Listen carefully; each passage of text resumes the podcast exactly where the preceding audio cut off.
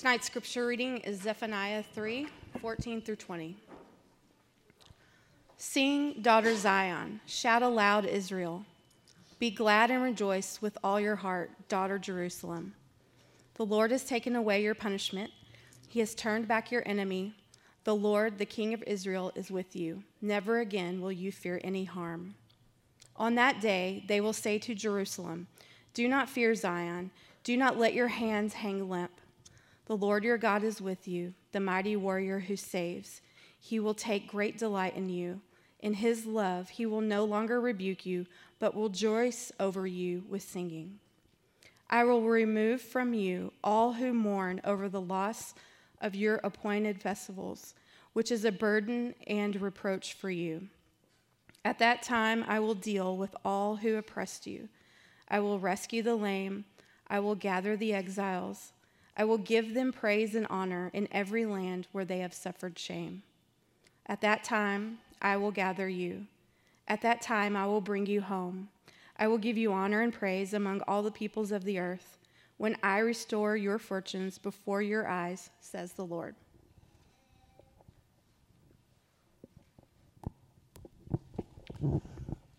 Well, I just wanted to say that I'm uh, glad this is a week of uh, joy that we lit that candle today because it, it brings me great joy to welcome the stranger to some of you, the guy in the bowling shirt behind me. Um, this is Colte McCorkle, and he a um, been a long, how many years ago, member of Providence for quite a few years. In fact, so much that he was a missional community leader, and he was also an intern here and him and his wife Stephanie and three children now um, moved to Mineola about two years ago, right around then, and planted a church there. So tonight it's with great joy that I welcome back Colte McCorkle to speak with us.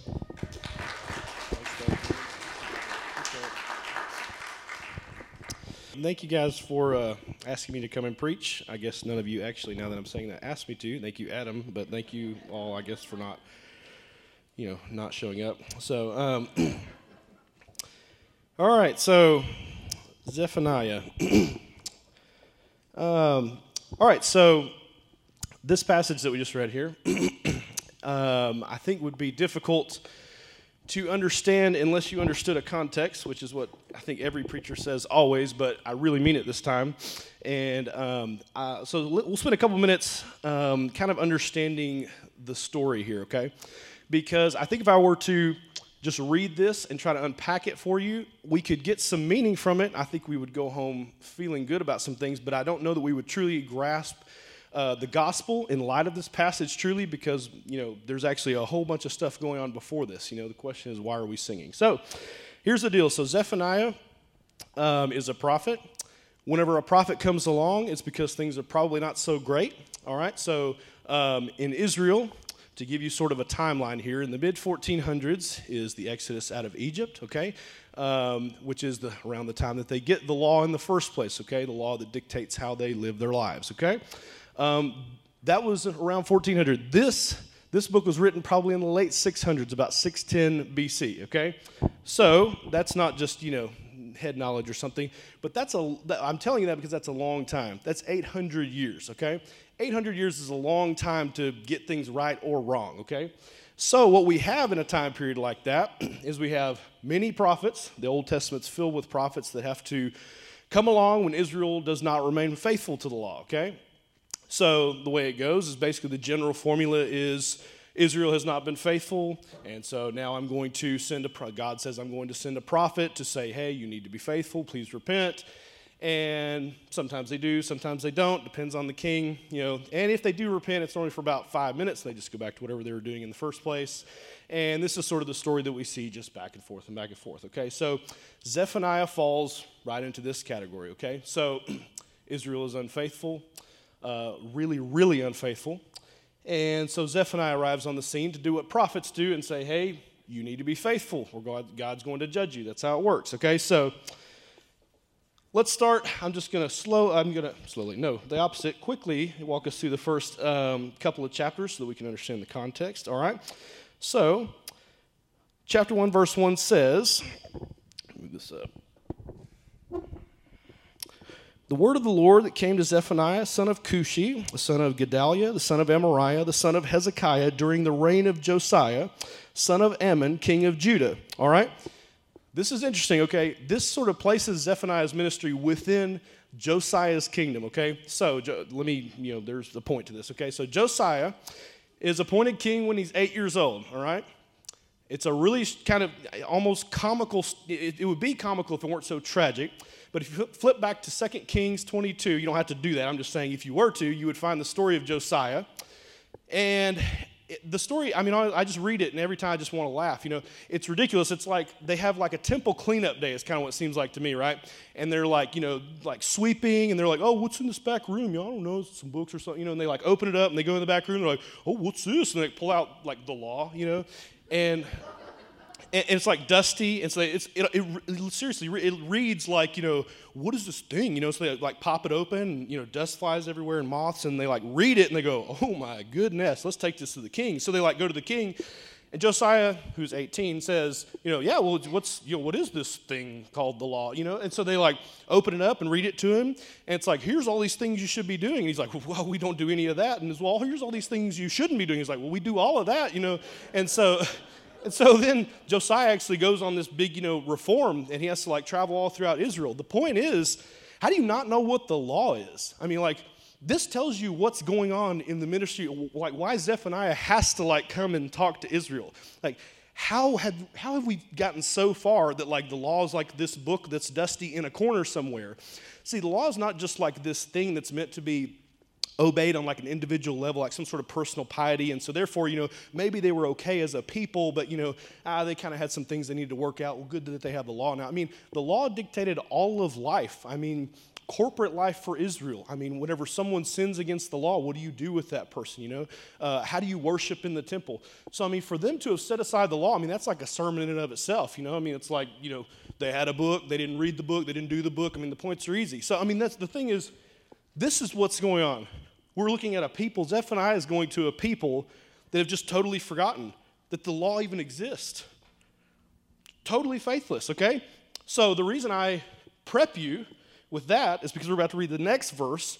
That if you didn't understand how bad things were, you might think that, you know, God has just, you know, kind of gone off his rocker, right? Verse 2, God is speaking now, right? I will sweep away everything from the face of the earth, declares the Lord. I will sweep away both man and beast. I will sweep away the birds in the sky and the fish in the sea, and the idols that cause the wicked to stumble, when I destroy all mankind on the face of the earth, declares the Lord.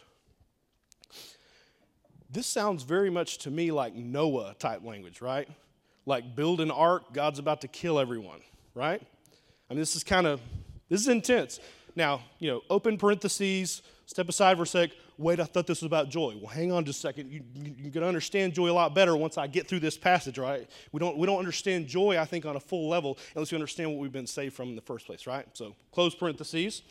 All right, so when we go through these two chapters, what we end up seeing is that Judah and Jerusalem are specifically sort of under the microscope. Um, God says, Here's the deal. You've been totally unfaithful. You've gone around and worshiped every other god you can get your hands on. If you look in 2 Kings, Josiah goes from like town to town, like having to break down different Asherah poles and altars that have been set up to every god. I mean, even in the temple, they've set up a god to worship next to Yahweh. So things are kind of just like out of control. It's not like it's just not good. It's, we're not talking about like today's standard, you know, where we like have debates over whether or not we can have a sip of wine or something. You know, we're talking about like things have just gone completely awry, okay? And the whole reason is because the people don't trust in Yahweh. Like that's basically what it kind of boils down to. Because when you worship idols, that's that's the problem. Is you don't trust in Yahweh. And so the thing that I think that we have to grasp from the first two chapters of this book and from this sort of, you know, summary that I'm giving you is that these people, Israel, we don't really get the luxury of looking at them and going, man, I've never been like that. I mean, these guys are jacked up. You know, you know, when I was born, you know, I was praying and they interrupted me and I came out the womb, you know. So, I mean, that just doesn't, that's just not true, right? I mean, it's interesting because I think it's very easy for us to look at these Old Testament passages. And since we don't do like the exact same sin that we see them doing, you know, it's like, well, I've, you know, I've never worshipped Molech, you know, right? Or Milcom, as it's described in here, which was, a, which is one of the gods they used to worship, right? We say, well, I've never done that, right? Okay, well, let's just boil it down. Okay, you never worship Milcom, right? Have you, have you ever trusted in something other than Yahweh? Well, that's called idolatry. So if you'd like to put a name on your God, and then I can call that name out whenever I call you out for your idolatry, that's fine with me. But my point in telling you this is, I think we relate to these people more than we realize because we love to look back and say, oh, this is, man, this is what, 610 BC was back there, man. These dudes, this was all just, this has nothing to do with us, man. We're not like this. I was born and I was a decent person. You know, I mean, it wasn't great, but, you know, Jesus made me better. But, you know, no, we look at this and we say, this is us. Like, this is what we looked like. There was a there was a day before you came to Jesus and any of that stuff where I mean this this basically characterized you and me. Like that's the truth. And so if there was a time in all of our lives, and there was, that this characterized us, we were a people who didn't trust in Yahweh but trusted in something else, then I would say the judgments that we read in this book are things that probably could have been said to us as well. So when I read things like, I'm going to wipe everything off the face of the earth, says the Lord, we have to realize that could have easily been said to us. It would have been just and right and good for the Lord to say these things. You would say, well, Lord kind of seems kind of, you know, like he's got some anger issues or something, right? No, it's been like 800 years, I said, since the law was given. Is that not patience? I mean, is the Lord not waiting? The Lord sends prophets out of, out of mercy. I mean, imagine if the Lord never sent someone to say, hey, you need to repent of your sin, right? I mean, it would just continue on. Imagine if all these gods just, just piled up forever. And the Lord said, well, you know, I don't want to be mean, so I don't want to say anything, you know. It would just continue on forever. So instead, he says, send Zephaniah in there and tell these guys, what's the deal? You know, repent. I mean, that's an act of mercy, right? And I mean, this is not, you know, when we read you could read so much of the scriptures in one setting. It makes it seem like maybe, you know, uh, maybe this stuff has happened really quickly, but imagine the time period. Imagine how much time has passed. Imagine how much time the Lord has sat and waited. Said, you know, maybe, maybe next year they'll be faithful. There, there's a new king. Maybe they'll, maybe they'll listen to him. Maybe they'll, you know, reform and just get rid of these guys. Maybe they'll be faithful. And finally, it comes a day where the Lord, He says, listen, your sin just keeps building up and building up and building up, and it's just overflowing, and we got to do something about this. So, whenever we get to chapter 3, imagine being, because I just told you why you should identify and relate with these people. Imagine being these people, because you are these people. Judgment is due to you, right? So, what prophets many times will do is they will give they will give the judgment statements that the Lord has given to them, to the people. And then they will switch tones and begin to speak in the first person as if something magnificent has happened in the present, but they're really talking about the future, right? So, it's, so it reads, it, I, it reads sing instead of you will sing, right? In chapter 3, we find out what the Lord is truly about. Because if you just read two chapters, you go, the Lord is mad and there's nothing we can do about it. You get to chapter 3, and the tone totally changes because the Lord begins to speak of a day that is coming in the future, which he says, Listen, this judgment is coming to you, Israelites. But it won't be forever. There will come a day when I will save you from your sin, and you will have joy. So he speaks of that day in the first person and says this in chapter 3, verse 14. Sing, daughter Zion. Shout aloud, Israel. Be glad and rejoice with all your heart, daughter Jerusalem. Now, this is not like a command, like, you know, like everybody's gonna be sitting around, you know, and, and then somebody has to like get up and go, you know, you guys should be singing like preachers do all the time. You know, it, it's not, it's like, this is like win the lotto kind of thing, you know, like 10 million or something, you know, and you just like jump up and make up a song, you know, because you're like, I just won the, you know, we're, we're set right now. You know, that's that kind of singing, right? It's like just like exuberant, you know? Like Kyle Vaughn could do this kind of singing. That's why I just kept thinking every time. I was like, even he would. It would be phenomenal. I'd love to see it. Verse 15 says, I mean, here's the question. Why, why? Why are you going to be glad and start singing and shouting and jumping? We just heard about all this punishment that's coming our way, right? What's, what's, what's, what's this with this singing? What's with this getting all excited? I don't know what I'm excited about. Verse 15 says, Here's why because the Lord has taken away your punishment, He has turned back your enemy. And for them, that was very literal because as they would be sitting watching their enemy on the hillside about to come in and ransack their city, it's like the Lord saying, I'm just going to you know, take my hand and just turn them back to where they came from. Here's the thing that verse should just cut us to the core. As people who sit in a church that say Jesus has saved us and that's why we gather and that's why we sing. I mean, when I when I read that verse, it should just pierce you because the Lord has taken away your punishment. If you identify with these people, then this is the kind of judgment that sin requires, right? So you say, well, then why then would I have any hope? Why would I have joy? Well, because the Lord has taken away your punishment. Because all the things I just told you about, about how horrible it was and how we can identify with how magnificent that sin is, well, the Lord has taken away that sin and the punishment that comes with it. And my fear, you know, I was thinking about this as I, uh, as I was thinking back, you know, when me and my wife first started coming here, like 10 years ago or something, I remember Mark making comments when we were starting, I think it was Colossians or something. He said, he said, you know, this is a book written to a young church to help them figure out, you know, what it looks like for them to live this new life following Jesus. He said, well, we're a young church and we need to figure out how to follow Jesus from this book, you know? Because at that, and he didn't mean like, you know, the average age was young. He meant as a church, following Jesus together was still new, you know? We're still young as a church, right? Well, that was a long time ago. I don't know that I'd say this is a young church anymore. And so, my fear for you guys, for myself, is that this just becomes old hat.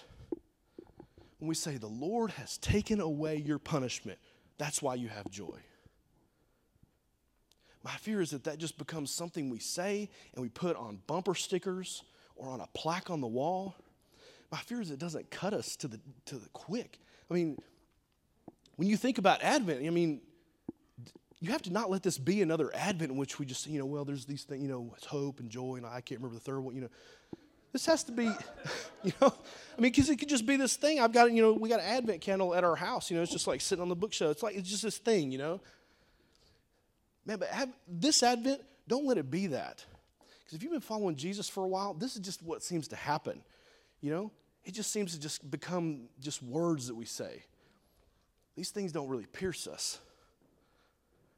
And that's not a beat down, like, well, you need to let it pierce you. I'm saying maybe you should dwell in this a little bit. Because this is what you've been saved from. This is what we've been saved from as a people. And we gather together and we sing these songs. We're singing about this. You know, we're talking about, you know, you're the one we've waited for. Yeah. And this is, we're, we're saved because of it.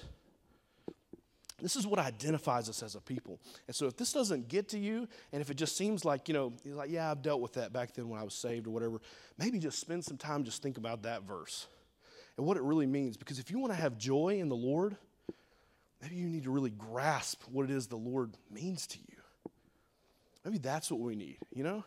A lot of times we think it's something else. I think it's just that. I think we just need to grasp what it is the Lord means to us and what He's done for us. That's where your joy lies.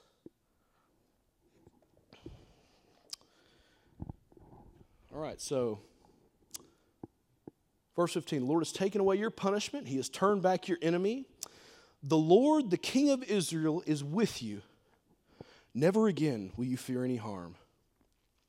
On that day, they will say to Jerusalem, Do not fear Zion. And when I say things like Jerusalem and Zion, you could, you could just implant church there for, to make it easier, right? We're part of this, right? We're part of God's people now. So don't think, you know, well, that's them over there in some city or something that's getting bombed right now. No, we're talking about like us, God's people, right? So it says, On that day, they will say to Jerusalem, Do not fear Zion. Do not let your hands hang limp, you know, or just, you know, stand, something like that, okay? It's kind of a weird way to put that, but that's what that means. Like standing there like you're, you know, just depressed, right?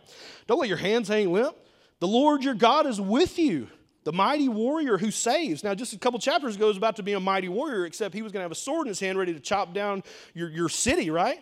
Now, the Lord's the mighty warrior, and he's standing beside you. And he will take great delight in you. In his love, he will no longer rebuke you, but will rejoice over you with singing. Now, this is an interesting picture, right? Because I just told you that the Lord has taken away your punishment, right? And sometimes I think I think we can grasp that on like a level, you know, like a certain level, as if it's like a transaction, you know. Like, well, I had these sins, and you know, and then He took them away from me, so now I don't have to, you know, experience the judgment, right? And it's just kind of we put it there, right? So I won't, I won't have judgment. It's like, okay, but you know, what about you and God? Like, how are y'all? Y'all are y'all okay? Is he kind of ticked still a little bit? You know, like he like he's like I'm to let this slide, but I'm not real happy about it. You know. Because we ask the question all the time, you know, if I were to see Jesus face to face, you know, like the MercyMe song, I can only imagine. Say, if I, if I saw Jesus, what would I do? Would I like fall to my knees and start, you know, yelling out and singing, or would I just weep, or would I just fall on my face?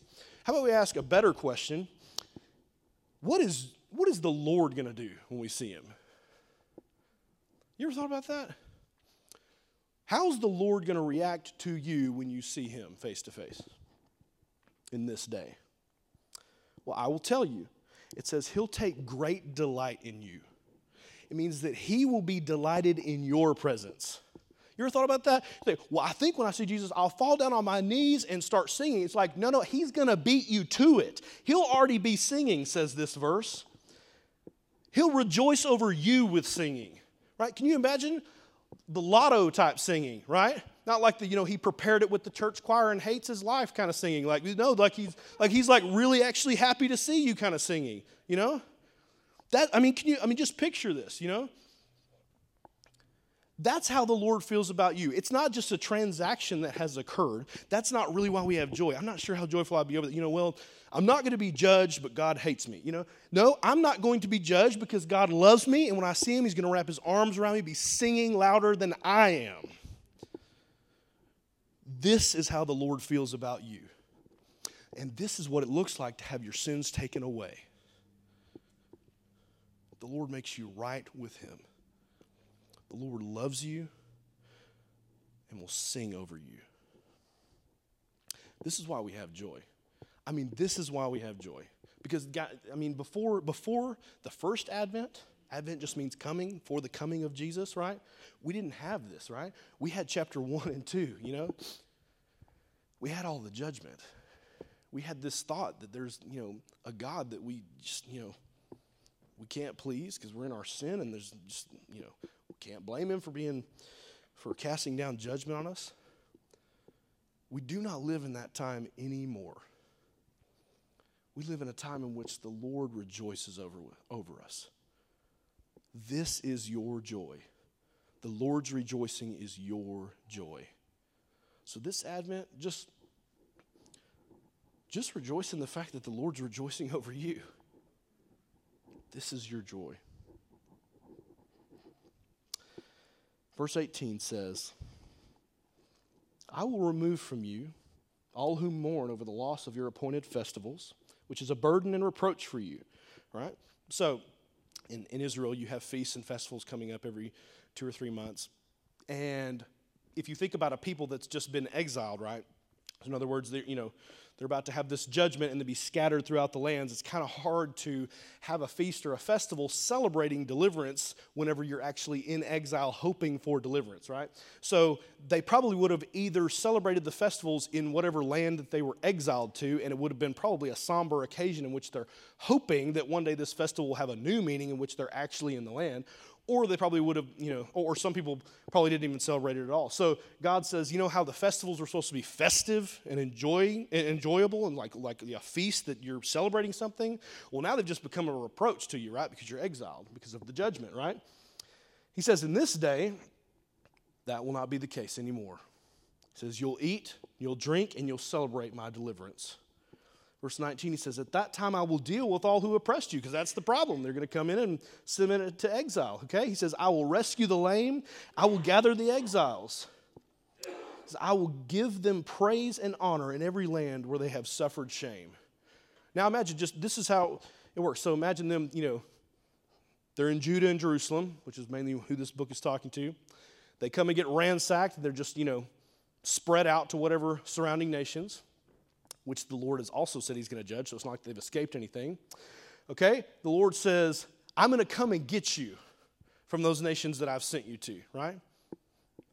But it's not going to be like some sort of, you know, black op mission where he comes in and like sneaks you out. And he said, no, no, no. I'm going to give you praise and honor in those nations. I'm not just going to, it's not just going to be like this thing where I, you know, like where Yahweh says, well, I'm scared of the other gods of the other nations. So I'm going to kind of just like sneak you out and we'll get back in the land and we won't let anybody know about it. He said, no, this is going to be a big procession where everybody's going to see you and give you praise and honor, right? He said, at that time I will gather you. At that time I will bring you home, right? Back into the land you lost.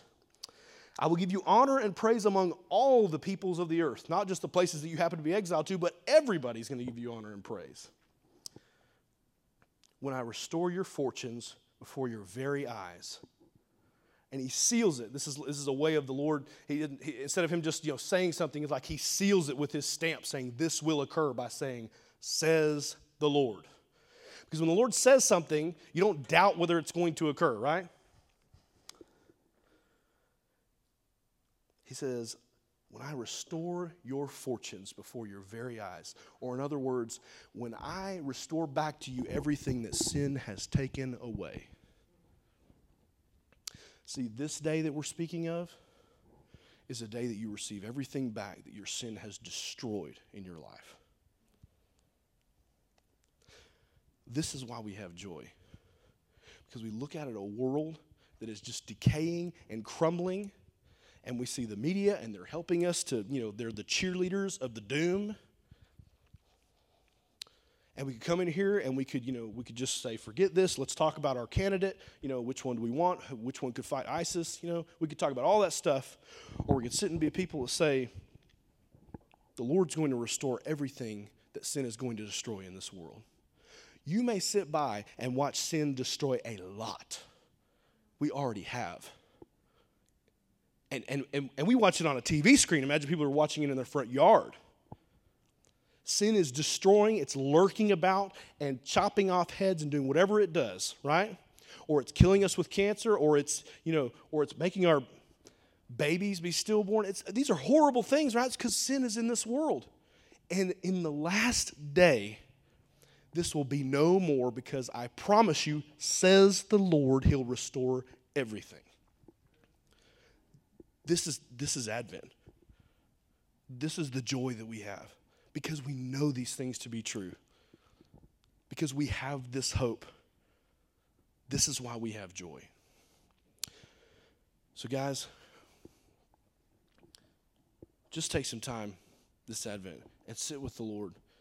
And if you, if it just seems like it's just old and dilapidated and like there's just motions for you to go through, just swipe all the other stuff. Just don't get anybody presents and tell them to get over it and just spend some time with Jesus. And just just sit and dwell on these things until you have joy because this is where it's found in the hope we have in our Lord. Let's pray. Father, thank you for this passage. Thank you for, Lord, thank you for um, any way that you might have moved on us during this time, Lord. Father, I pray that you would lead us and guide us through this Christmas season. If we're going to try to be a people that are a light to this world, we have to be a people that have joy in you. So, Lord, if the years or anything else has stolen our joy, would you sit with us and dwell with us richly over the next few days and weeks and return it back to us? In the name of the King, we ask this, Father. Amen.